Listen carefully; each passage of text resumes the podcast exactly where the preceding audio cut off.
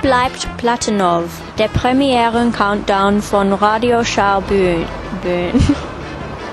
Noch sieben Tage bis zur Premiere am 26. Mai. Wisst ihr, was ein Reisefrosch ist?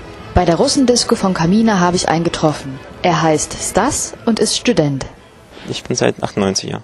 Also auch so eine Art Pendlerkind ohne festen Dach unter dem, nein, über den Kopf. Also ich fühle mich nirgendwo hingezogen. Also bin mal dort, mal, mal da. Gibt es irgendeinen Ort, wo du am liebsten wärst? Da, wo ich am liebsten sein will, da reise ich auch hin. Als Student kann man sich das leisten. Solange man noch nicht angefangen hat zu arbeiten, so richtig, dann kann man noch sich die Freiheit nehmen. Also sehr reisefreudig. Ein Reisefrosch, sagt man das auf Russisch. Lagushka Putешественница. Warum nehmen die Frosch dafür? Ach, das ist ein Märchen. Ein russisches Märchen? Da gibt es so, so einen Frosch halt mh, weiblich.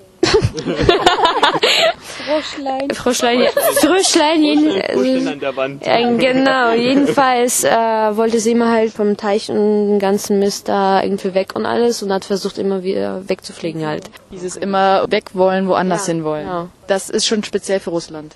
Mm, Also ich habe das noch nie, also in Bezug zu, zu Fröschen zumindest, habe ich noch nie gehört.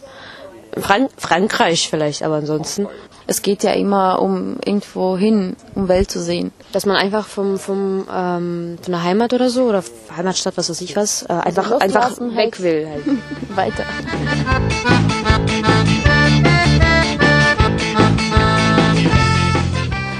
Wo bleibt Platonov?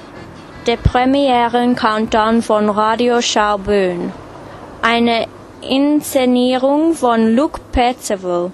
Ab den 26. Mai an der Schaubühn am Leniner Platz in Berlin. Weitere Infos unter www.schaubühn.de